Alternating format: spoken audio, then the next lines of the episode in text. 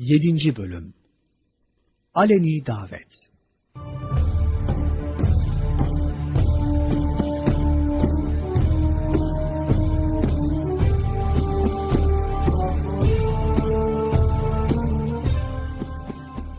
Efendimizin peygamberliğini açıklaması Bütün insanlığa hitap edecek ve bütün dünyayı kucaklayacak bir din elbette gizli kalamazdı.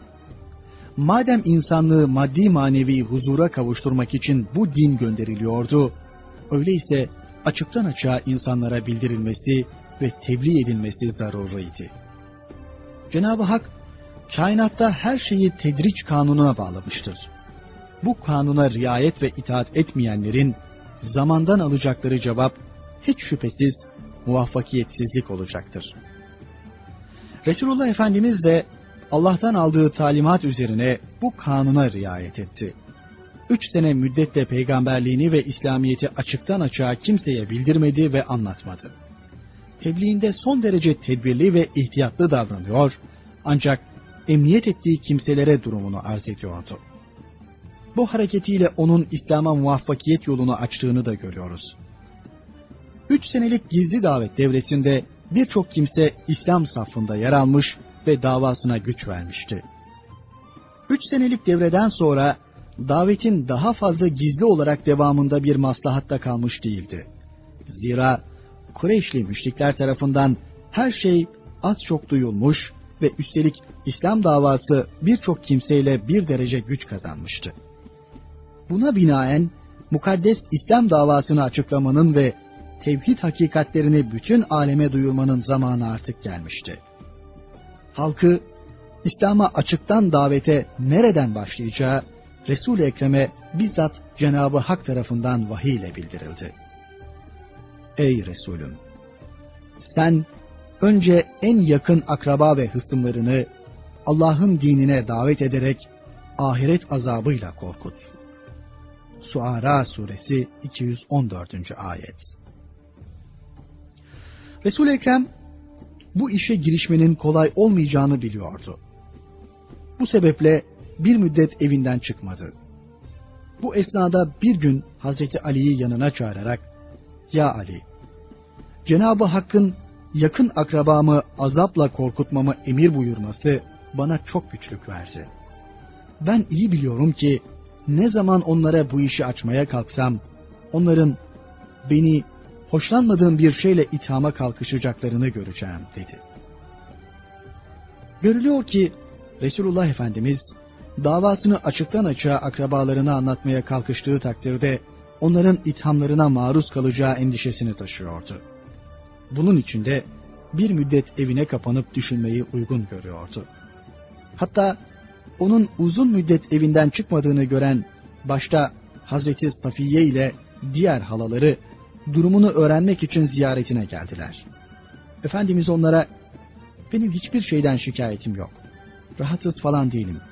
Fakat Allah bana yakın akrabamı azapla korkutmama emretti. Abdülmuttalip oğullarını toplayıp onlara Allah'a imana davet etmek istiyorum dedi. Halaları davet et. Ama sakın onlardan Ebu Leheb'i davet edeyim deme. Çünkü o senin davetine asla icabet etmez diye konuştular. Sonra da biz nihayet kadınız diyerek Resulullah'ın yanından ayrıldılar. Davasını açıklama emrini alan Resul Ekrem Efendimiz Hazreti Ali'ye bize sadece bir kişilik et yemeği yap ve bir kapta süt doldur. Sonra da Abdülmuttalip oğullarını topla. Onlarla konuşacağım. Emrolunduğum şeyi onlara bildireceğim emrini verdi. Hazreti Ali emri derhal yerine getirdi. Sabah olunca Ebu Talib'in evinde davet edilmemişken Ebu Leheb de dahil bütün amcalarıyla birlikte ikisi kadın 45 kişi toplandı. Kapta bulunan et bir kişilikti. Sadece bir insanı doyuracak kadardı. Kaptaki süt de o kadardı. Resul-i Ekrem eti parçaladı ve ziyafette bulunanlara Bismillah buyurun dedi. İstisnasız davette bulunanların hepsi o bir parça etten doyasıya yediler. Bir de ne görsünler? çok az eksilmiş haliyle et yerinde duruyor. Hayrette kaldılar. Kaptaki sütü içmeye başladılar. Kanasıya içtiler ve sütün eksilmediğini gördüler. Şaşırdılar. Yemek yendikten sonra Peygamber Efendimiz söze başlamak üzereyken Ebu Leheb müdahale etti ve topluluğa hitaben şimdiye kadar böyle bir sihir görmedik. Arkadaşınız sizi büyük bir büyüyle büyüledi dedi. Sonra da kainatın efendisine hakarette bulunacak kadar ileri gitti ve topluluğu dağıtmak için ileri geri konuştu. Peygamber Efendimiz konuşmaya fırsat bulamadan davettekiler dağıldılar. Resul-i Ekrem neticesiz kalan birinci ziyafetten sonra ikinci bir ziyafet daha tertipleyerek yine Hazreti Ali vasıtasıyla yakın akrabalarını bir araya topladı. Yemek yendikten sonra ayağa kalktı ve hamd yalnızca Allah'a mahsustur. Ben de ona hamd ederim. Yardımı ancak ondan isterim. Ona inanır, ona dayanırım. Şeksiz şüphesiz bilmekle beraber size de bildiririm ki Allah'tan başka ilah yoktur. O birdir. Eşi ve ortağı yoktur. Dedikten sonra maksadını şöyle açıkladı. Herhalde otlak aramaya gönderilen bir kimse gelip ailesine yalan söylemez. Vallahi ben bütün insanlara yalan söylemiş olsam yine size karşı yalan söylemem. Bütün insanları kandırmış olsam yine sizi aldatmam. Sizi ondan başka ilah olmayan Allah'a imana davet ediyorum. Ben de onun hususan size ve umumi olarak da bütün insanlığa gönderdiği peygamberiyim. Maksadını böylece hülasa eden Resul-i Ekrem Efendimiz sözlerine şöyle devam etti. Vallahi siz uykuya daldığınız gibi öleceksiniz. Uykudan uyandığınız gibi de diriltilecek ve bütün yaptıklarınızdan hesaba çekileceksiniz.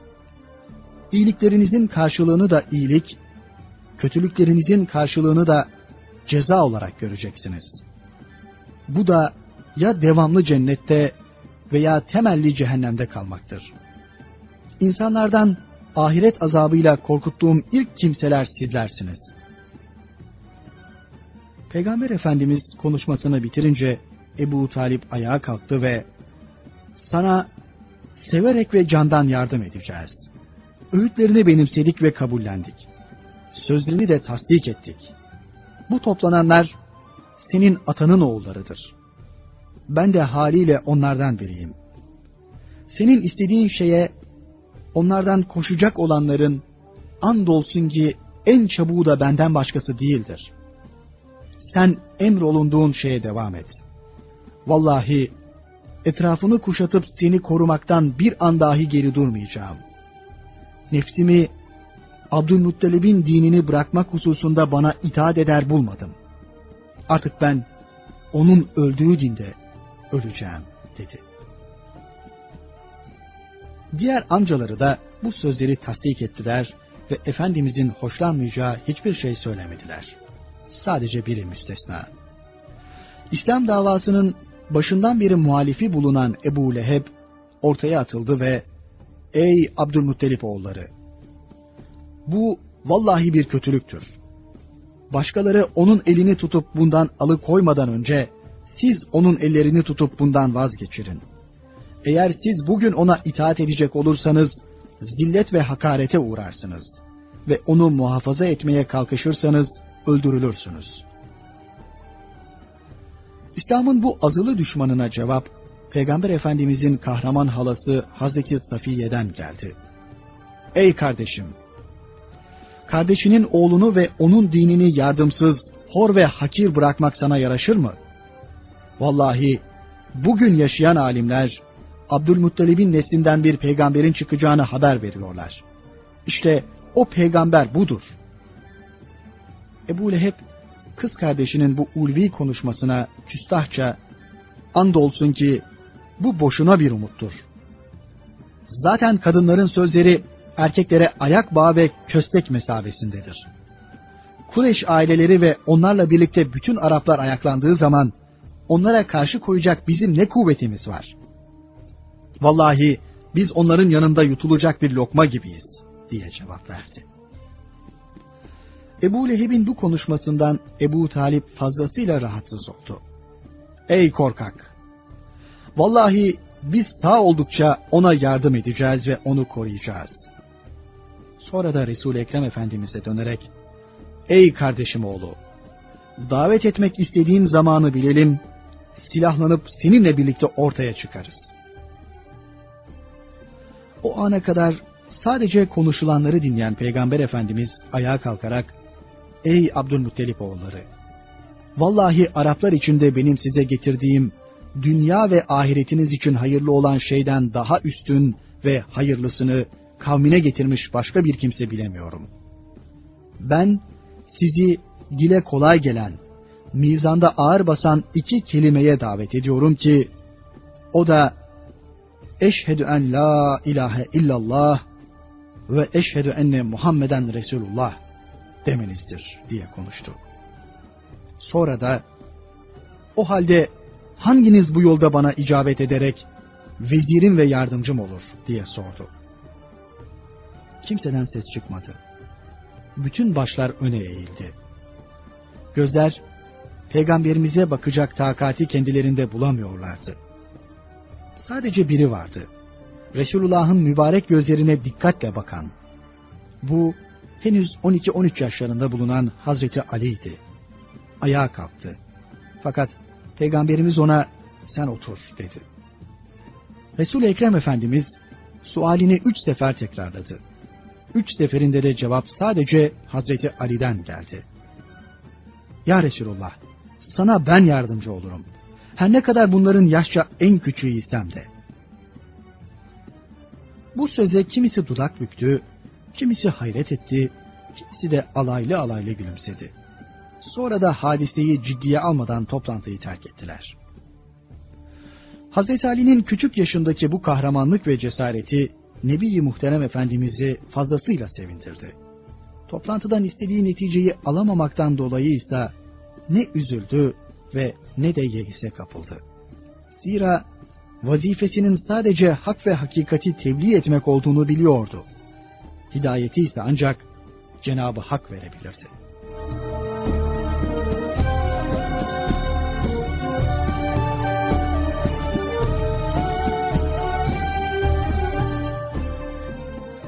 Davetin ikinci safhası. Mekkelilere Safa tepesinden ilk hitap. Tebliğ dairesi tedricen genişliyordu. Açıktan iman ve İslam'a davet, inanmış ruhları sevinciyle okşarken, şirkin kirinden kendini kurtaramamış gönülleri ise telaşa sevk ediyordu. Emrolunduğun şeyi onları çatlatırcasına bildir. Hicr suresi 94. ayet.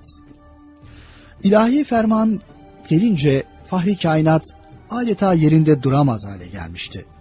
Hemşehrilerine maddi manevi saadetin yolunu bir an evvel göstermek istiyordu. Sırada tebliğ dairesini biraz daha genişletip Safa tepesinde Mekkelilere açıkça peygamberliğini ve İslam dinini ilan etti. Allah Resulü Mekkelilere toptan İslamiyeti ve peygamberliğini nasıl duyuracağını düşünmüş durmuştu. Sonunda Safa tepesine çıkmayı uygun buldu. Buradan halka seslenecek, duyan yanına koşacaktı. Zira birinin bir tehlike hissettiğinde yahut aniden hücuma geçip gafil bulunan insanları ele geçirecek bir düşman sezdiği veya kimsenin haberi olmadan pusu kuran bir hasmını fark ettiğinde bir dağın tepesine veya yüksekçe bir yere çıkarak en üst perdeden ya sabaha diye haykırması o zamanlar Araplar arasında yaygın bir adetti. Bu sesleniş üzerine korkuya kapılan halk süratle hazırlıklarda bulunur ve en kısa zamanda düşmanı karşılamaya çıkardı. Safa tepesinde yüksekçe bir taş üstüne çıkan Allah Resulü Mekkelilere yüksek bir gür sada ile Ya sabaha ey Kureyş topluluğu buraya geliniz toplanınız size mühim bir haberim var diye seslendi. Mekkeliler birden şaşkına döndüler. Kimdi bu haykıran? Bir tehlikeyle karşı karşıya mı bulunuyorlardı? Düşmanın baskınına mı uğramışlardı? Yoksa kendilerine iletilecek çok mühim bir haber mi vardı? Bu seslenişe cevap vermede gecikmediler ve bir anda Safa tepesinin önünde toplandılar. Fakat o da ne? Seslenen Muhammedül Emin dedikleri zattı. Acaba ne istiyordu? Nelerden haber verecekti? Neler söyleyecekti? Merakla, ''Ey Muhammed, bizi niçin topladın buraya? Neyi haber vereceksin?'' diye sordular. Resul-i Ekrem haberini vermekte gecikmedi. Zihinlerin kendisine bütün dikkatiyle yöneldiği, gözlerin hayretli bakışlarıyla üzerine toplandığı, bütün kulakların pür dikkat kesildiği ve herkesin merakla beklediği bir anda mantıki delillerle dolu şu beli hitabeyi irad etti. Ey Kureyş topluluğu! Benimle sizin benzeriniz düşmanı görünce ailesine haber vermek için koşan ve düşmanın kendisinden önce varıp ailesine zarar vermesinden korkarak ya sabahah diye haykıran bir adamın benzeri gibidir. Ey Kureyş topluluğu! Size bu dağın ardında veya şu vadide düşman atlıları var. Sabaha veya akşama üzerinize hücum edecekler desem bana inanır mısınız? O ana kadar Muhammedül Emin dedikleri, kendisinden yalan namına bir tek şey işitmedikleri, hakikatin dışında hiçbir şey duymadıkları Resul-i Ekrem'e hep bir ağızdan evet dediler. Biz senin doğruluğunu tasdik ederiz. Çünkü şimdiye kadar sende doğruluktan başka bir şey görmedik. Sen yanımızda yalanla itham edilmiş bir insan değilsin. Bu umumi hitabından sonra Resul-i Ekrem Kureyş kabilelerinin her birini kendi adlarıyla çağırdı ve konuşmasını şöyle sürdürdü. Öyleyse ben size önünüzde gelecek büyük bir azabın bildiricisiyim. Yüce Allah bana en yakın akrabalarını ahiret azabıyla korkut emrini verdi. Sizi Allah bir, ondan başka ilah yok demeye davet ediyorum. Ben de onun kulu ve Resulüyüm. Eğer dediklerimi kabul ederseniz, cennete gideceğinizi taahhüt ve tekeffül edebilirim. Şunu da bilin ki, siz Allah bir, ondan başka ilah yok demedikçe, size ben ne dünyada ne de ahirette bir fayda temin edemem. Resulü Kibriya Efendimizin akıl, kalp ve ruhlara hitap eden konuşması karşısında Ebu Leheb şaşkına döndü. Eline bir taş aldı ve kainatın efendisine doğru fırlatarak helak olasıca bizi bunun için mi çağırdın diye adice bağırdı. Bundan başka o anda dinleyenlerin hiçbirinden muhalefet gelmedi sadece fısıltı halindeki konuşmalarıyla dağıldılar.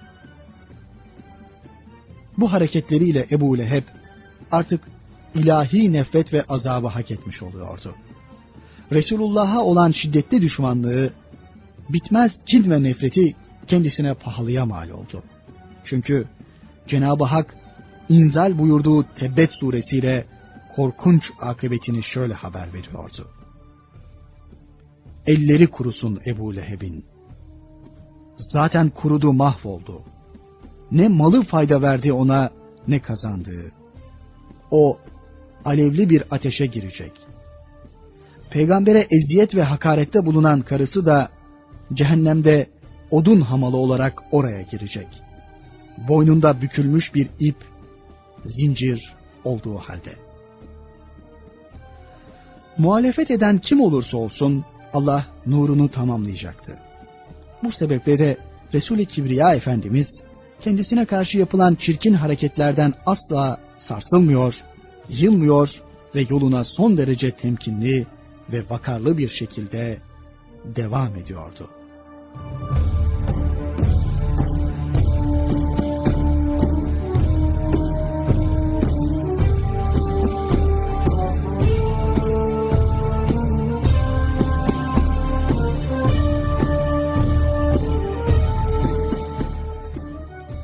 Peygamber Efendimiz'e reva görülen eziyet ve hakaretler. Resul-i Ekrem Efendimiz Safa tepesinde açıktan açığa peygamberliğini ilan ettikten ve halkı İslam'a davette bulunduktan sonra Kureyşli müşrikler eziyet ve hakaretlerini su yüzüne çıkardılar ve kat kat arttırdılar. Peygamber Efendimiz onları tevhide çağırıyordu. Onlarsa atalarımızın dini dedikleri putperestlikte ve şirkte direniyorlardı. Efendimiz onları faziletle, dünya ve ahiret saadetine davet ediyordu. Onlarsa yarasanın ışıktan kaçması gibi faziletten ve saadetten uzak durmaya çalışıyorlardı.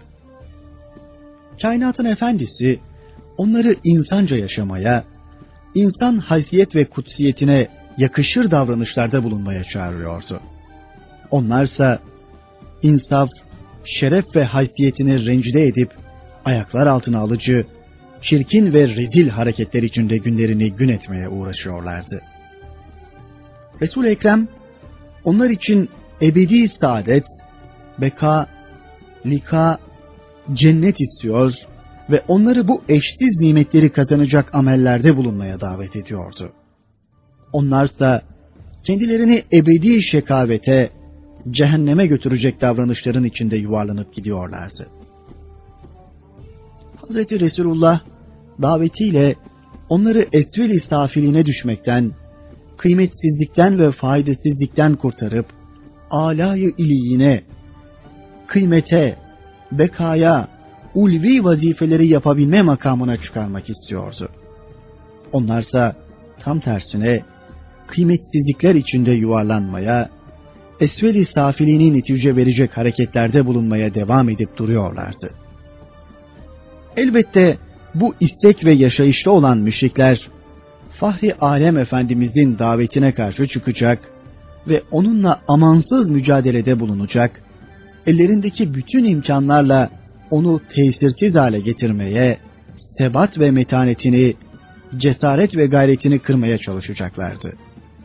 Bunun için de türlü türlü işkencelere, eziyetlere, hakaret ve suikastlere teşebbüs edeceklerdi.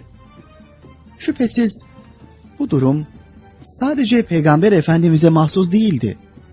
Her peygamber kendi zamanında gönderildiği kavmi ve ümmeti tarafından nahoş karşılanmış, hakir görülmüş, eziyet ve işkencelere tabi tutulmuştur.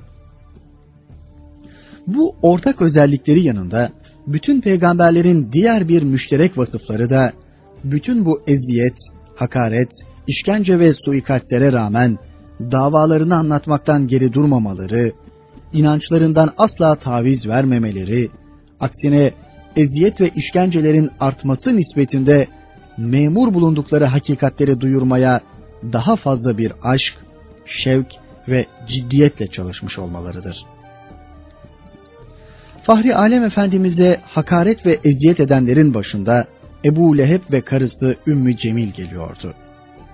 Ebu Leheb, Efendimiz'i devamlı takip ediyor ve halkı onu dinlemekten vazgeçirmeye, zihinlerde şüphe ve vesvese meydana getirmeye çalışıyordu.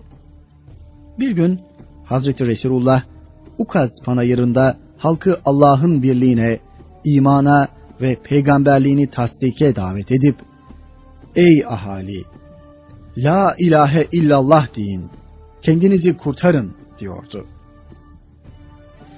Peşi sıra gelen Ebu Leheb ise halka Ey ahali! Bu yeğenimdir. Yalan söylüyor. Ondan uzak durun diye sesleniyordu. Bu ibret dolu bir tablodur. Yeğen Allah'a imana ve saadete davet ediyor öz amcaysa ona muhalefet edip halkı onu dinlememeye çağırıyor. Ebu Leheb yalnız bununla da kalmıyordu. Bir gün komşusu Peygamber Efendimizin kapısına pislik ve kokmuş şeyler atmıştı. O sırada Hazreti Hamza henüz iman etmemiş olmasına rağmen yetişmiş ve o pisliklerin ve kokmuş maddelerin hepsini Ebu Leheb'in başına dökmüştü. Komşularının yaptığı bu gibi çirkin hareketlere karşı Efendimiz sadece ''Ey Abdi Menaf oğulları, bu nasıl komşuluk? diyerek sitem ediyor ve pislikleri evinin önünden süpürüp atıyordu. Kur'an'ın cehennemde cayır cayır yanacağını haber verdiği bu adam, bazen de kainatın efendisinin evini sırf onu rahatsız ve huzursuz etmek için taşa tutuyordu. Ebu Leheb, Resulü Kibriya'ya eziyet ve hakaret etmekle yalnız kalmak istemiyordu. Bir gün oğlu Uteybe'ye ona işkence etsin diye emir verdi. Uteybe peygamberimizin yanına vardı. O sırada Efendimiz Ven Necm suresini okuyordu. Bunu duyan Uteybe, Necm'in Rabbine andolsun ki ben senin peygamberliğini inkar ediyorum dedi ve küstahça kainatın efendisine doğru tükürdü. Resul Ekrem bu çirkin hakarete sadece şu beddua ile cevap verdi. Ya Rab, ona bir itini musallat et. Resul Ekrem Efendimizin ne duası ne de bedduası Allah tarafından karşılıksız bırakılmıyordu. Uteybiye yaptığı bu beddua da bir müddet sonra gerçekleşti. Yemen tarafında Havran denilen yerde babası ve arkadaşları arasında uyurken bir arslan gelip kendisini parçaladı. Dualarının makbuliyeti de Peygamber Efendimizin mucizelerinin bir bölümünü teşkil eder. Ümmü Cemil, İslam davasının en şiddetli muhalifi ve düşmanı Ebu Leheb'in karısıydı.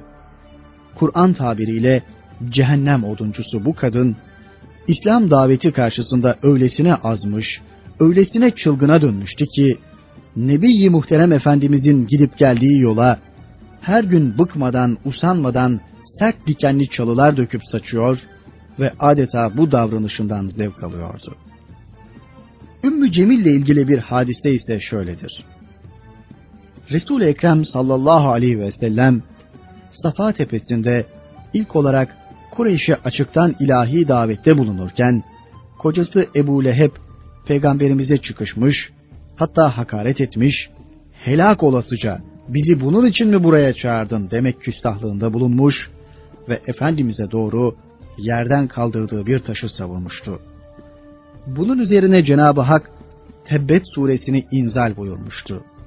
Sure Ebu Leheb ve karısının çirkin davranışlarını ve akıbetlerini mevzu ediyordu. Bunu duyan Ümmü Cemil artık yerinde duramaz oldu. Eline bir taş alarak Mescid-i Haram'a geldi. Peygamber Efendimiz sadık dostu Hazreti Ebu Bekir'le orada oturuyorlardı. Ümmü Cemil Hazreti Ebu Bekir'i gördü fakat yanında oturan kainatın efendisini fark edemedi. Ve ey Ebu Bekir arkadaşın nerede? Ben işittim ki beni hicvetmiş. Ben görsem bu taşı onun ağzına vuracağım dedi. Ebu Bekri gören göz kainatın efendisini göremiyor ve neticesiz geri dönüyordu. Elbette göremezdi. Allah'ın hıfz ve inayeti altında bulunan Sultan-ı Levlak'ı görmek bir cehennem oduncusunun haddine mi düşmüştü? Buna benzer bir hadise de Ebu Cehil'in başına gelir. Bir gün kabilesine şöyle söz verdi. Vallahi secdede Muhammed'i görürsem başını bu taşla ezeceğim. Ertesi gün zor kaldırabileceği büyük bir taş alarak gitti. Resul Ekrem secdedeydi. Taşı kaldırıp tam vuracakken elleri yukarıda kas katı kesildi. Ta kainatın efendisi namazını bitirip kalkıncaya kadar. Namaz bitince Ebu Cehil'in de eli çözüldü. Çünkü artık ihtiyaç. Bizi rahatsız etmekten vazgeçmeyen Ebu Cehil yine bir gün Vallahi Muhammed'i secdede görürsem boynuna basacak ve boynunu yerlerde sürteceğim diye yemin etti. Tam o sırada Resul-i Kibriya Efendimiz çıka geldi. İbni Abbas durumu kendilerine arz edince birden hiddetlendi ve kapıdan girmeyi dahi beklemeden aceleyle duvardan aşıp Mescid-i Haram'ın içine girdi. Alak suresini sonuna kadar okudu ve secdeye vardı. Etrafta bulunanlar Ebu Cehil'e Ey Ebu Cehil, işte Muhammed diye seslendiler. Ebu Cehil'in Resul-i Ekrem'e doğru ilerlemesiyle dönmesi bir oldu. Seyredenler şaşkınlık içinde ne oldu, neden döndün diye sordular.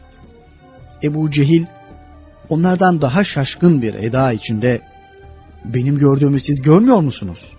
diye cevap verdi ve arkasından ilave etti. Vallahi onunla benim arama ateşten bir uçurum açıldı.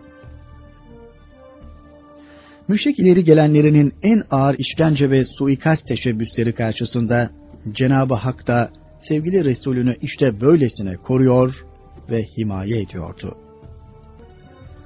Kureyş müşriklerinin Peygamber Efendimiz'e eziyet, hakaret ve suikastleri çeşitli suretlerde oluyordu. Resul-i Ekrem bir gün Kabe'de huşu içinde namazına eda etmekteydi. Müşriklerden bir grupta Kabe civarında toplanmış konuşuyorlardı. İçlerinde Ebu Cehil de vardı. Ortaya fırlayarak topluluğa hanginiz gidip filancalarda bugün boğazlanan devenin işkembesini ve döleşini olduğu gibi kanlı kanlı getirip secdedeyken onun üzerine koyar diye seslendi.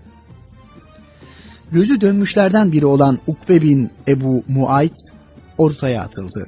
Ben yaparım dedi ve oradan ayrıldı. Az sonra ruhu kararmış bu adam elinde deve işkembesiyle Peygamber Efendimizin yanında göründü. Resul-i Ekrem her şeyden habersiz Cenab-ı Hakk'ın huzurunda secdeye varmıştı. Gözü dönmüş Ukbe getirdiği deve işkembesini iki küreyi arasına koydu. Ruh ve vicdanları şirkin karanlığına gömülü müşrikler manzarayı kahkahalarla seyrediyorlardı. Muhterem babasının müşriklerin bu adice hakaretine maruz kaldığını duyan Hazreti Fatıma koşa koşa geldi. İşkembeyi tuttuğu gibi suratına çarparcasına müşrik güruhuna doğru fırlattı. Namazını bitiren Hazreti Resulullah'ın mübarek dudaklarından Allah'ım Kureyş'i sana havale ediyorum cümlesi döküldü. Bu cümlesini üç kere tekrarladı. Sonra da müşrik elebaşlarının isimlerini teker teker zikrederek onları da sonsuz kudret sahibi Cenab-ı Hakk'a havale etti. Resul-i Ekrem Efendimiz'e müşriklerin yaptığı bir başka eziyet ve hakaret hadisesini Abdullah bin Amr Hazretleri şöyle anlatır. Bir gün Kureyş'in ileri gelenleri Hıcır denilen yerde toplanmışlardı. Ben de orada bulunuyordum. Kureyşliler Allah Resulü hakkında konuşarak şöyle diyorlardı. Biz bu adamın işinde sabrettiğimiz kadar hiçbir şeye karşı sabır göstermedik. Bu adam bizi akılsızlıkla itham etti. Babalarımıza, dedelerimize hakaret etti. Dinimizi ayıpladı. Birliğimizi bozdu. Putlarımıza dil uzattı. Onun yaptığı bunca şeylere biz sabrettik. Kureyş bunu konuşup dururken birdenbire Allah Resulü görünüverdi. Yürüyerek geldi, Hacer-ül Esved'i öptü. Sonra Kabe'yi tavaf etmek üzere yanlarından yürüyüp geçti. Bu sırada Kureyşliler kendilerine laf attılar. Allah Resulü son derece üzüldü. Üzüntüsünü birdenbire değişen yüzünün renginden fark ettim. Allah Resulü tavafına devam etti. İkinci defa Kureyş topluluğunun yanından geçerken yine onların sözlü sataşmalarına maruz kaldı. Yine fazlasıyla üzüldü. Üzüldüğünü yine yüzünden fark ettim. Allah Resulü üçüncü defa Kureyşlilerin yanından geçerken yine aynı şekilde kendisine lafla sataştılar.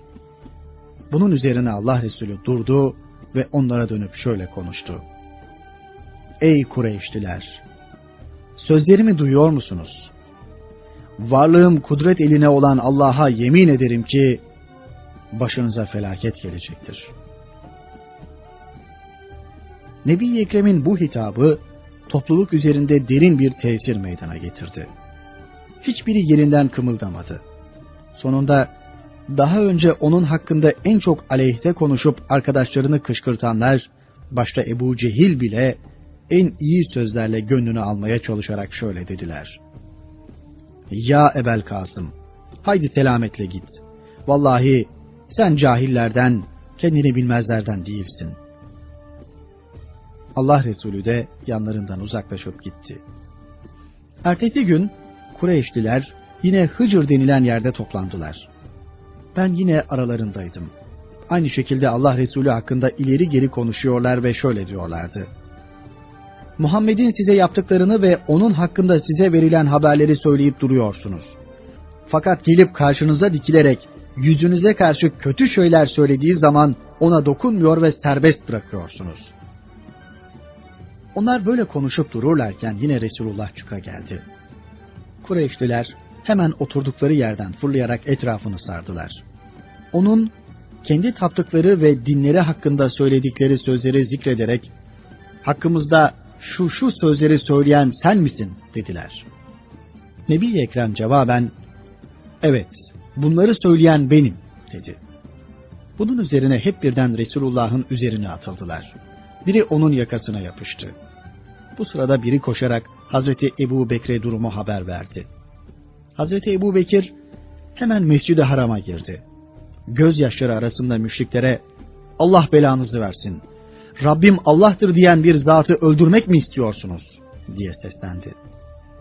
Bunu duyan Nebi Ekrem, bırak onları ya Ebu Bekir. Varlığım kudret elinde olan Allah'a yemin ederim ki, ben onların hepsinin hakkından geleceğim, dedi. Bu sözü işiten Kureyşliler korktular ve Resulullah'ı bırakarak dağıldılar. Rabbim Allah'tır dediği ve halkı bu ulvi hakikate çağırdığı için Resul-i Kibriya Efendimiz'e reva görülen çirkin hakaretler bunlarla da kalmıyordu. Yine bir gün Kabe yanında namaz kılıyordu. Alnını yüce yaratıcısının huzurunda yere koyar koymaz, serseri Ukbe bin Ebi Muayt ridasını topladı ve boynuna doladı. Olanca gücüyle sıktı. Maksadı onu boğmaktı. O arada Hazreti Ebu Bekir yetişip Peygamber Efendimiz'i bu serserinin elinden kurtardı. Sonra da adeta kainata işittirmek istiyormuşçasına siz bir adamı Rabbim Allah'tır diyor diye öldürür müsünüz? Halbuki o size Rabbinizden apaçık mucizelerle gelmiştir. Buna rağmen o zannettiğiniz gibi bir yalancıysa yalanının günahı kendisine aittir. Fakat davasında doğruysa elbette sizi korkuttuğu azapların bir kısmı olsun gelir dokunur. Muhakkak Allah haddi aşan davasında yalancı olan bir kimseyi hidayete erdirmez. Mealindeki ayeti kerimeyi okudu. Mü'minun suresi 28. ayet.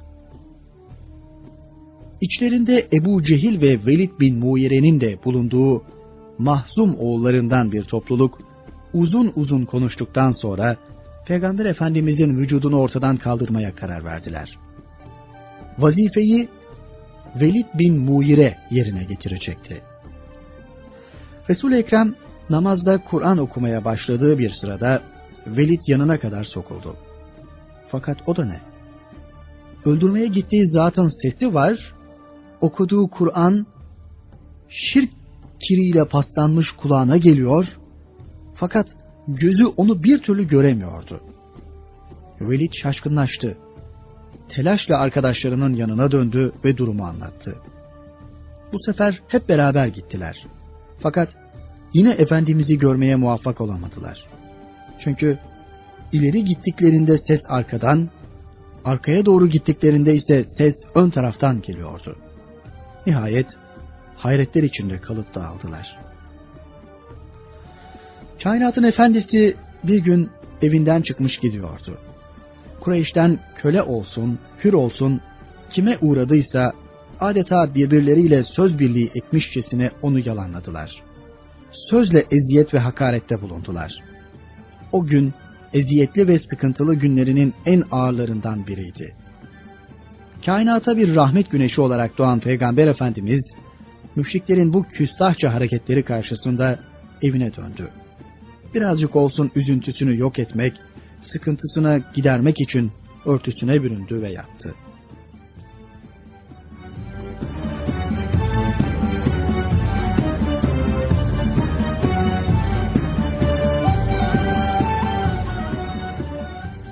Peygamberimiz ve Müslümanlar Darul Erkam'da. Efendimizin peygamberliğinin 5. senesi. Miladi 615. Kureyş müşriklerinin Müslümanlar üzerindeki baskı, eziyet ve işkenceleri gün geçtikçe artıyordu.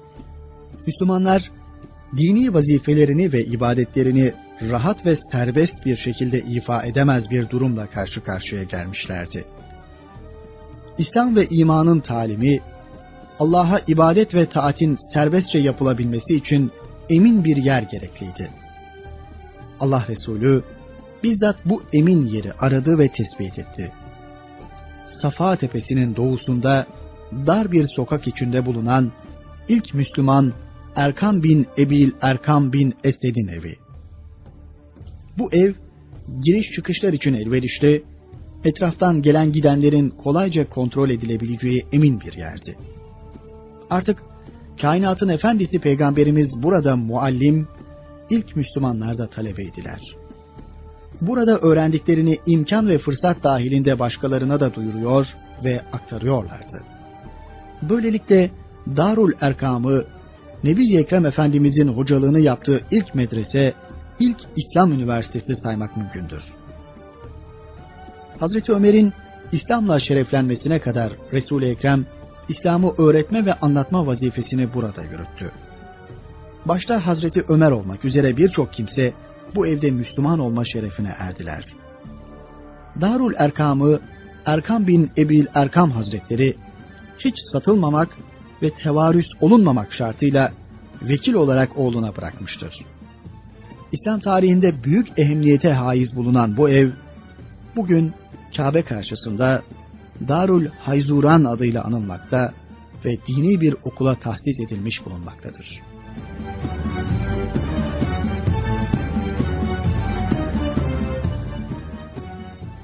Yasir ailesinin başına gelenler Yasir Mekke'ye Yemen'den gelmişti. Burada Mahzum oğullarından Ebu Huzeyfe bin Muire'nin himayesine girmişti. Sonradan Ebu Huzeyfe onu cariyesi Sümeyye ile evlendirmişti. Bu evlilikten iki erkek çocuğu dünyaya geldi. Ammar ve Abdullah. Bütün fertleriyle saadet dairesine giren bu aileye başta mahzum oğulları olmak üzere bütün müşrikler çekilmez işkenceler, dayanılmaz eziyetlerle göz açtırmıyorlardı. Mahzum oğulları iman ve İslam'dan vazgeçsinler diye güneşin her tarafı sıcaklığıyla kavurduğu bir sırada adeta cehennem ateşi kesilen taşlıkta onlara işkence ediyorlardı. Yine bir gün Yasir ailesi işkence altında zalim müşrikler tarafından inletilirken Resul-i Ekrem Efendimiz üzerlerine çıka geldi. Yürekler parçalayıcı bu durum karşısında sabredin ey Yasir ailesi. Sabredin ey Yasir ailesi. Sabredin ey Yasir ailesi. Sizin mükafatınız cennettir. Sabredin ey Yasir ailesi diyerek sabır tavsiyesinde bulundu. İşkence altında kıvranan Yasir, Ya Resulullah, bu iş daha ne zamana kadar böyle sürüp gidecek? Resul-i Kibriya Efendimiz bu suale Allah'ım Yasir ailesinden rahmet ve mağfiretini esirgeme duasıyla karşılık verdi. Bu hadiseden bir müddet sonra Hazreti Yasir dayanılmaz işkenceler altında izzetiyle ruhunu Rabbine teslim etti. Böylece Müslüman erkeklerden ilk şehit şerefi kendisinin oldu. Oldukça yaşlanmış, zayıf ve naif bir kadın olan Yasir'in hanımı Sümeyye de işkence etsin diye Ebu Cehil'e havale edilmişti. Ebu Cehil, işkenceden işkenceye uğrattığı bu yaşlı, zayıf ve kimsesiz kadına küstahça ve adice, sen güzelliğine aşık olduğun için Muhammed'e iman ettin, diyordu. Bu adice ithama, iman abidesi kesilmiş Hazreti Sümeyye, bir müşrike söylenebilecek en ağır laflarla mukabele edince, Ebu Cehil hiddete geldi ve elindeki mızrağı saplayarak şehit etti. Hazreti Sümeyye de böylece kadınlardan ilk şehit oldu. Ammar'ın çektikleri de yürekler parçalayıcıydı. Demir bir gömlek giydiriliyor, güneşin yeryüzünü bütün sıcaklığıyla kavurduğu sırada dışarı çıkarılıyor ve demir gömlek içinde ilikleri eritiliyordu. Bu işkencelerden bir an olsun kurtulan Ammar, soluğu Nebi Ekrem'in yanında alıyor ve kendisinden bir teselli bekliyordu. Azabın her türlüsünü tattık ya Resulallah diyerek halini arz ediyordu. Resul Ekrem yine sabır tavsiye ediyor ve şöyle dua ediyordu. Allah'ım Ammar ailesinden hiç kimseye cehennem azabını tattırma. Hazreti Ammar'a reba görülen işkence çeşitlerinden biri de ateşle dağlanmasıydı. Yine bir gün böyle bir işkence altında kıvranırken Peygamber Efendimiz rast geldi. Mübarek elleriyle Ammar'ın başını sığayarak ateşe, ey ateş, İbrahim'e serin ve selamet olduğun gibi Ammar'a da öyle ol diye dua etti. Sonra da Ammar'a şu haberi verdi. Ey Ammar! Sen bu işkencelerle ölmeyecek, uzun bir müddet yaşayacaksın. Senin ölümün azgın bir toplumun eliyle olacaktır. Yine bir gün Ammar uğradığı işkenceden dolayı ağlıyordu. Bu haliyle onu gören şefkat timsali Peygamber Efendimiz mübarek elleriyle gözyaşlarını sildi. Sonra da seni kafirler tuttu da suya mı bastı? Onlar seni bir daha tutar da sana şöyle şöyle derler ve işkencelerine devam ederlerse sen de onlara istediklerini söyle ve kurtul dedi. Bu hayatını zalim müşriklerin elinden kurtarmak için Ammar'a bir müsaadeydi. Bu müsaadenin verilişinden bir müddet sonra Ammar yine müşrikler tarafından yakalandı ve işkenceden işkenceye uğratıldı. İşkence edilirken de kendisine şu teklif yapılıyordu. Muhammed'e küfretmedikçe Lat ve Uzza'ya tapmanın da onun dininden hayırlı olduğunu söylemedikçe sana işkence etmekten asla vazgeçmeyeceğiz. Zavallı Ammar'ın dilinden çaresiz olarak müşriklerin söyledikleri döküldü. Muratlarına eren gaddarlar Ammar'ı serbest bıraktılar. İşkence ve azap yükü altında ezilmekten kurtulan Ammar, doğruca Resul-i Ekrem'in huzuruna vardı. Efendimiz kendisine kurtulduğun yüzünden belli deyince cevabı şu oldu. Hayır, vallahi kurtulmadım. Peygamber Efendimiz niçin diye sorunca da Ammar, ben senden vazgeçirildim. Lat ve Uzza'nın da senin dininden hayırlı olduğunu bana söylettirdiler. Karşılığını verdi. Ammar üzgündü. Ammar şaşkındı. Dünya başına yıkılacakmış gibi heyecan ve korku içinde Resul-i Kibriya'nın huzurunda dikilmiş duruyordu. Müşriklerin işkence ve eziyetlerinden kurtulmuştu ama şimdi başka bir tehlikeyle karşı karşıya gelmişti. resul Ekrem, müşriklerin dediklerini söylerken kalbini nasıl buldun diye sordu. Ammar'ın kalbinden kopup gelen cevabı şu oldu. Kalbimi iman ferahlığı ve rahatlığında, dinime bağlılığımı da demirden daha sağlam buldum. Bunun üzerine Resul Ekrem Efendimiz sana vebal yok ey Ammar. Eğer onlar seni yine yakalar, bunu sana tekrarlatmak isterlerse sen de söylediklerini tekrarlayıp kurtul. Diyerek Ammar'ın hem gönlünü hem yüzünü ferah ve sürura gark etti. Bu hadise üzerine Yüce Allah şu mealdeki ayetini inzal buyurdu. Kalbi imanla karar bulmuş olduğu halde küfür kelimesini söylemeye zorlananlar ve böylece yalnız dilleriyle söyleyenler müstesna, kim Allah'a küfrederse onlara şiddetli bir azap var. Fakat küfre bağrını açanlar üzerine Allah'tan bir gazap ve kendilerine çok büyük bir azap vardır. Nah suresi 106. ayet. Şu halde kalbi imanla karar bulmuş bir mümine burada bir ruhsat tanınmaktadır. O da düşman tarafından canının veya herhangi bir azasının yok edilme tehlikesi bahis mevzu olduğu zaman yalnız diliyle küfür kelimesini söylemesi caizdir. Ancak bunun kalbin imanla mutmain olması şartıyla bir ruhsat olduğu hatırdan çıkarılmamalıdır.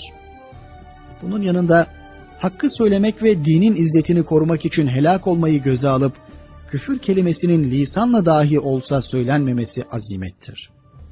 Bu hususta ruhsatla değil de azimetle amel etmekse daha faziletli bir hareket sayılmıştır.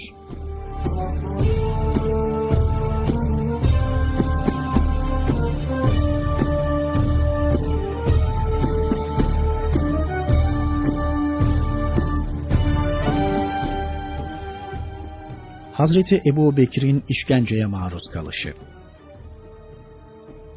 Resulullah Efendimiz bir gün Darul Erkam'da ilk Müslümanlardan birçoğuyla oturuyordu. Başta Hazreti Ebu Bekir olmak üzere hepsinin gönlünde tevhid davasını müşriklere karşı açıklamak arzusu bir iştiyak halini almıştı. Bunu gerçekleştirmesi için Resul-i Kibriya Efendimiz'den ricada bulundular. Fakat Hazreti Resulullah tedbiri elden bırakmak istemiyordu. Henüz böyle bir hareket için zamana ihtiyaç vardı. Biz henüz azız, bu işe yetmeyiz diye konuştu. Fakat imanın taptaze heyecan ve şevkini tertemiz gönüllerinde taşıyan bu yeni Müslümanlar, yerlerinde adeta duramaz hale gelmişlerdi. Bunu hisseden Fahri Alem Efendimiz, sonunda kendileriyle birlikte Mescid-i Haram'a gitti. Bir tarafa oturdular. Müşriklerden bir topluluk da oradaydı. Allah ve Resulüne iman aşkıyla yanıp tutuşan Hazreti Ebu Bekir, kalbinin derinliklerinden kopup gelen gerçekleri insanlara duyurmak arzusunun önüne geçemedi. Ve orada müşriklere dönerek, Allah'a imanın ulviyet ve kutsiyetini, buna karşılık puta tapmanın pesbayeliğini ve onlara hürmet etmenin sefaletini haykırdı. Müslümanlara karşı kin ve düşmanlıkla dolu olan müşrikler, Hazreti Sıddık'a saldırdılar. Her tarafını kan revan içinde bıraktılar. Ellerinden ancak kabilesi Teym oğullarından birkaçının araya girmesiyle kurtulabildi. Demirli ayakkabıların darbelerine maruz kalan Hazreti Ebu Bekir kendinden geçmişti. Baygın bir halde evine götürdüler. Gün boyu baygın kaldı ve ancak akşam üzeri kendine gelebildi. Sanki onca darbelere maruz kalan kendisi değilmiş. Sanki yüzü gözü kan revan içinde bırakılan bir başkasıymış gibi dudaklarından dökülen ilk cümleler şunlar oldu. Resulullah ne yapıyor? Ne haldedir? Ona dil uzatmışlardı. Hakaret etmişlerdi. Hazreti Ebu Bekir bu sözleriyle Hazreti Resulullah'a olan sadakatinin şaheser bir örneğini veriyordu. Kan revan içindeki haline bakmadan, yara berelerinin acısına sızısına aldırmadan, Nebi-i durumunu öğrenmek istiyordu. Hem de o Nebi-i Muhterem'e şiddetle muhalefet edenler arasında. Kendisine yemek teklifinde bulundular. Aç kaldın, susuz kaldın, bir şeyler yiyip içmez misin dediler. Oysa hep Resulullah ne haldedir, ne yapıyor diye soruyordu. Annesinin Resul-i Ekrem'in davasından haberi yoktu. Henüz iman etmeyenler arasında bulunuyordu. Nasıl olursa olsun Allah Resulü'nün durumunu öğrenmeliydi. Annesine git. Haddab'ın kızı Ümmü Cemil'e sor. Resulullah hakkında bana haber getir. Ümmü Cemil iman etmiş bahtiyar bir kadındı. Fakat Resul-i Ekrem'den aldığı dersle tedbirli ve ihtiyatlı davranıyordu. Ebu Bekir'in annesi Ümmü Hayr ona Ebu Bekir senden Abdullah'ın oğlu Muhammed'i soruyor deyince ben onun hakkında bir şey bilmiyorum ama istersen beraber oğlunun yanına gidelim diye cevap verdi. Aslında Ümmü Cemil'in Resulullah'tan haberi vardı. Ancak bir tertip ve tuzakla karşı karşıya bulunma ihtimalini göz önünde bulundurarak böyle cevap vermişti. Hazreti Ebu Bekir'i yüzü gözü yarılmış bir vaziyette gören Ümmü Cemil'in içi burkuldu ve kendisini zapt edemeyerek sana bunları reva gören bir kavim şüphesiz azgın ve sapkındır. Allah'tan dileğim onlardan intikamını almasıdır diye haykırdı. Ümmü Cemil'den Resul-i Ekrem'in selamette olduğunu öğrenmesine rağmen Hazreti Ebu Bekir'in içi yine de rahat etmiyordu. Annesine vallahi gidip Resulullah'ı görmedikçe ne yer ne de içerim dedi. Onu Resul-i Ekrem'e götürmekten başka çare yoktu. Fakat bu haliyle nasıl gidebilirdi? Darul Erkam'a kadar nasıl yürüyebilirdi? Etraf tenhalaşınca annesi ve Ümmü Cemile yaslanarak sendeleye sendeleye Resulullah'ın huzuruna vardı. Senelerden beri birbirlerini görmemiş candan dostlar gibi kucaklaştılar. resul Ekrem'in durumunu gözleriyle gördükten sonra annem babam sana feda olsun ya Resulullah. O azgın, sapkın adamın yüzümü yerlere sürtüp bilinmez hale getirmesinden başka herhangi bir üzüntüm yok. diye konuştu. O anda bile Hazreti Ebu Bekir'in gönlü iman ve İslam'a hizmet aşkıyla alev alev yanıyordu.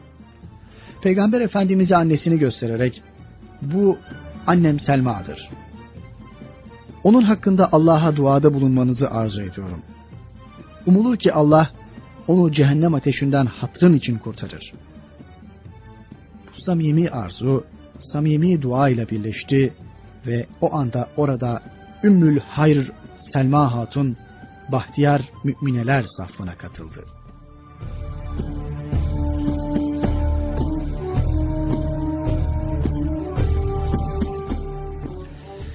İlk Müslümanların maruz kaldıkları bu işkence, eziyet ve hakaretler, karşı karşıya bulundukları güçlükler ve maniler, Allah tarafından aynı zamanda birer imtihandı. Mesele sadece iman ettim demekle bitmiyordu. İmandaki sadakat, samimiyet ve sabırlarının da ölçülmesi gerekiyordu. Öylesine güçlükler, işkence ve eziyetler olacak ki gerçekten iman etme arzusunu ruhunda taşıyanlar, bütün bunlara aldırmadan iman edecekler, bu arzuyu ciddi olarak gönüllerinde taşımayanlarsa, halis müminlerden ayrılacaklardı. Nitekim şu ayeti kerimede bu hususa işaret eder. Doğrusu biz, onlardan evvelkileri de çeşitli musibetlerle denedik. Allah, imtihan suretiyle imanında sadık olanları da muhakkak bilecek yalancı olanları da elbette bilecek. Sebe suresi 3. ayet. Demek ki imanında samimiyetin en mühim bir ölçüsü, karşılaştığı güçlükler, işkence, eziyet ve ızdıraplar karşısında boyun eğmemektir. Dayanılmaz işkenceler, hakaretler, eziyet ve zulümler, Allah'a imanın ve Resulüne tabi olmanın gerçek şuuruna eren hakiki Müslümanların cesaretini kıramıyordu onların hidayet dairesinde sebat etmelerine ve başkalarının da o daireye koşmasına mani olamıyordu. İşkenceler, eziyet ve hakaretler adeta İslam ateşinin daha gür yanması, daha kuvvetli parlaması için birer odun mesabesinde geçiyordu. Onlar eziyet ve işkencelerine devam ettikçe İslam davası da bir başka hızla gelişiyor, yayılıyor ruh ve gönüller üzerindeki nurdan saltanatına devam ettiriyordu. Şurası muhakkaktır ki zor ve tahakküm hiçbir zaman hiçbir devirde devamlı olarak hak ve hakikati yenememiş, boğamamış ve kendisine esir edememiştir. Aksine hak ve hakikat çoğu kere zoru da, tahakkümü de, zulüm ve zulmeti de yenmiş, yok olmaya mahkum etmiştir asr-ı saadet Müslümanlarının dayanılmaz işkence ve zulümler karşısında gösterdikleri eşsiz cesaret, engin sabır ve harika metanet, cidden insaf ve basiret sahiplerinin gözlerini yaşartacak bir ulviyete sahiptir. Ve günümüz Müslümanları içinde birçok ibreti havidir. Öyle ki İtalyan muharrir tarihçi Leone Caetano gibi azılı bir İslam düşmanı bile şu itirafı yapmaktan kendini alamamıştır. Hayret, hayrettir ki aralarında bir tane bile dönek yoktur. Asıl hayret edilecek husussa böyle bir itirafta bulunan muharririn İslam'a gönlünü ve kalemini teslim edeceği yerde düşmanlıkta devam etmesi, adeta gündüzün ortasında güneşi görmemek için gözünü kapamasıdır.''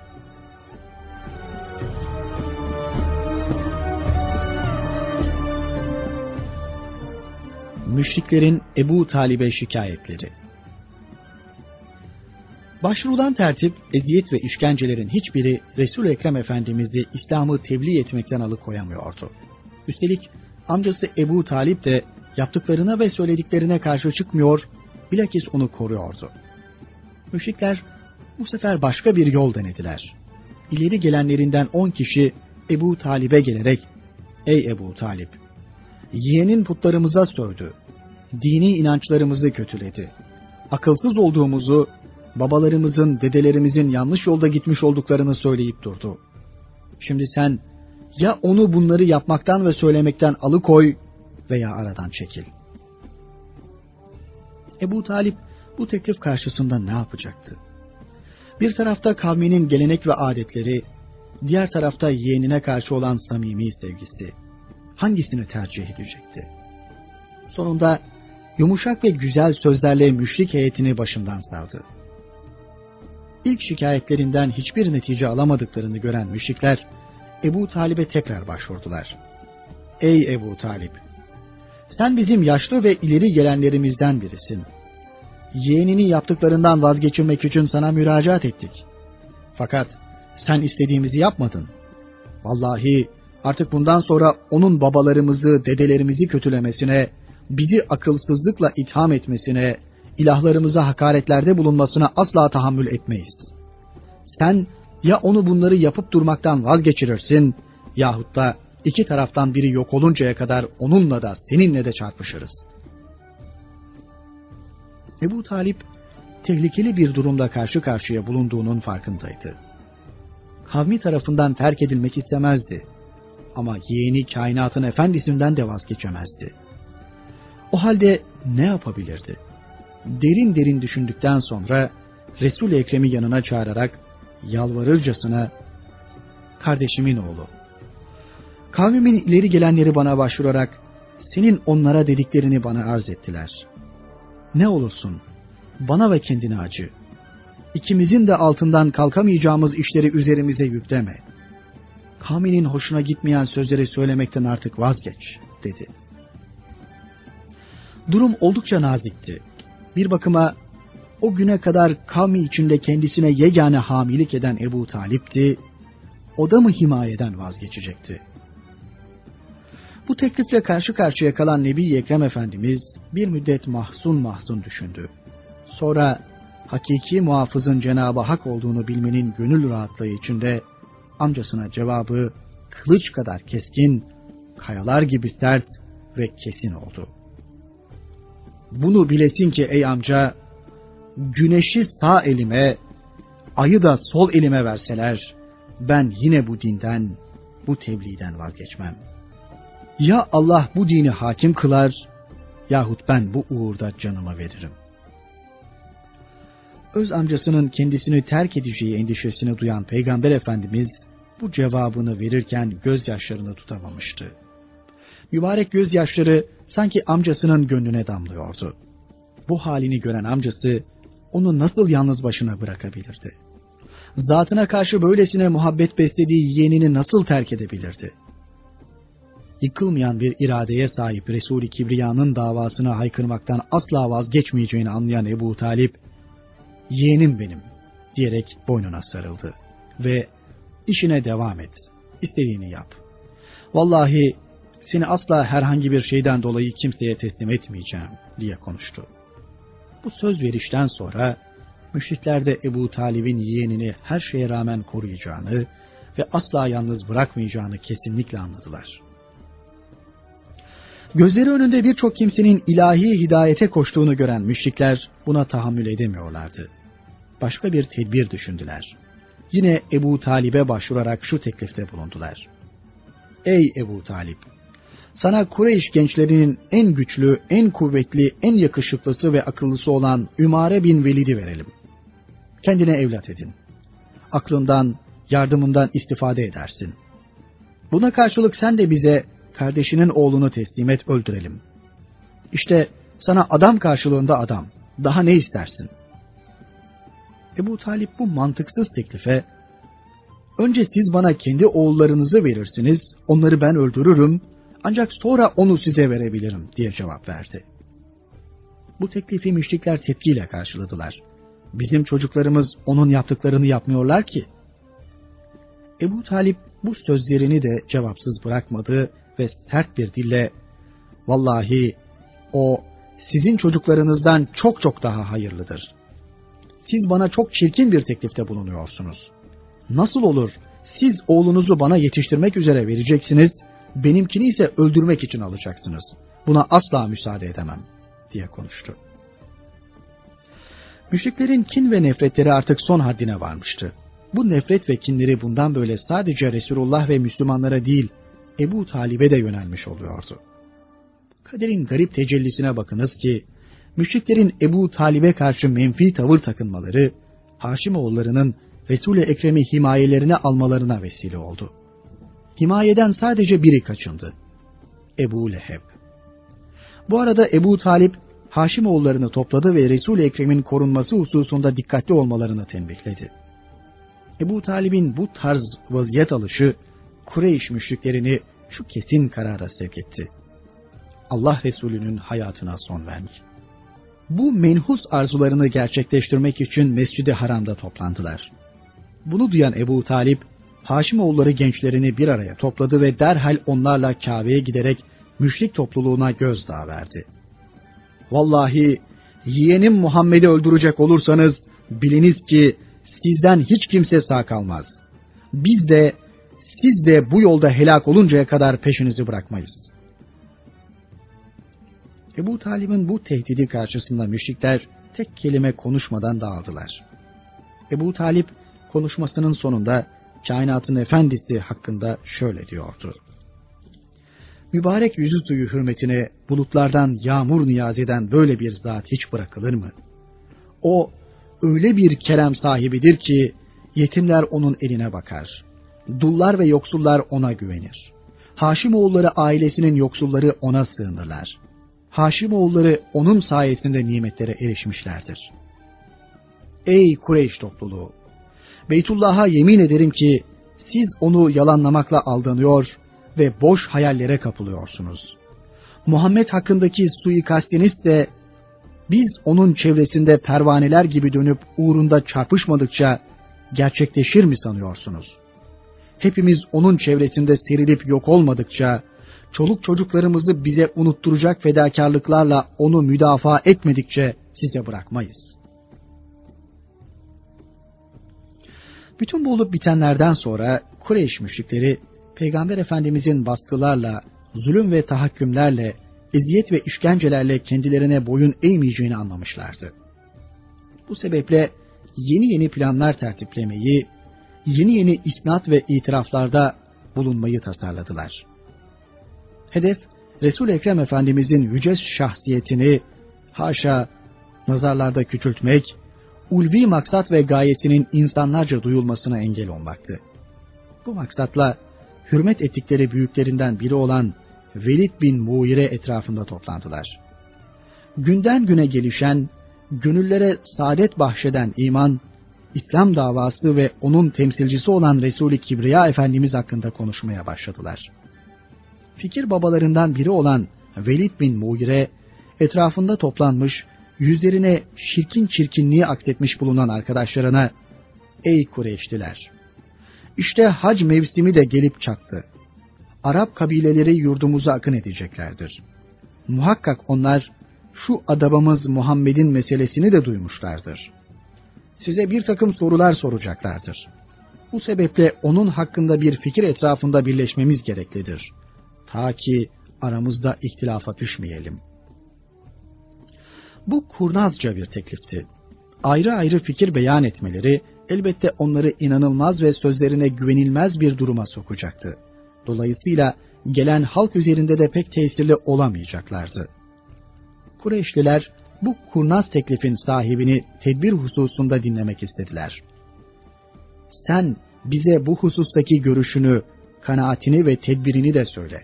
Biz de aynısını söyleyelim ve aynı şekilde hareket edelim, dediler. Fakat Velid önce onların kanaat ve görüşlerini öğrenmek istiyordu. Kureyş müşrikleri fikirlerini beyan ettiler. Kahindir deriz, dediler. Velid bu fikirlerine katılmadı. Hayır, dedi. Vallahi o bir kahin değildir. Biz kahinleri görmüşüzdür. Onun okuduğu şeyler öyle kahin mırıldanışları ve düzmeleri cinsinden değildir. Kahin doğru da söyler, yalan da. Ama biz Muhammed'in hiçbir yalanını görmedik ki. Müşrikler o halde Mecnun diyelim dediler. Velid bu görüşe de itiraz etti. Hayır dedi. O Mecnun da değildir. Delileri görmüşüz. Deliliğin ne olduğunu biliriz. Onun hali bir delininkine asla benzemiyor. Topluluktan üçüncü teklif geldi. Öyleyse şairdir deriz. Velid bu görüşü de doğru bulmadı. Hayır, o şair de değildir. Biz şiirin her çeşidini biliriz. Onun okuduğu bunların hiçbirine benzemez. O halde sihirbaz deriz. Bu fikir de Velid tarafından makbul sayılmadı. Hayır hayır, o sihirbaz da değildir. Biz hem sihirbazları hem de yaptıkları sihirlerini görmüşüzdür. Onun okudukları ne sihirbazların okuyup üfledikleridir ne de düğümleyip bağladıkları diye konuştu. Bütün tekliflerinin reddedildiğini gören müşrikler işi Velid'e havale ettiler. O halde ey Abdüşşems'in babası ne diyeceğimizi sen söyle dediler. Velid'in konuşması şaşırtıcı oldu. Vallahi dedi onun sözlerinde apayrı bambaşka bir tatlılık vardır. Onun okuduğu sözden tatlı söz olamaz. O bir nurdur. Onun öyle bir tatlılığı vardır ki sanki kökü çok verimli toprakta, suyu bol bahçelerde yükselen, dalları ise etrafa uzanan gür meyveli bir hurma ağacıdır o. Müşrikler bu ifadelerden telaşa kapıldılar. Yoksa akıl danıştıkları ve fikir babalarından biri saydıkları Velid de mi Müslüman olmuştu? Hele kendilerini terk edip evine dönmesi telaş ve endişelerini bütün bütün arttırdı.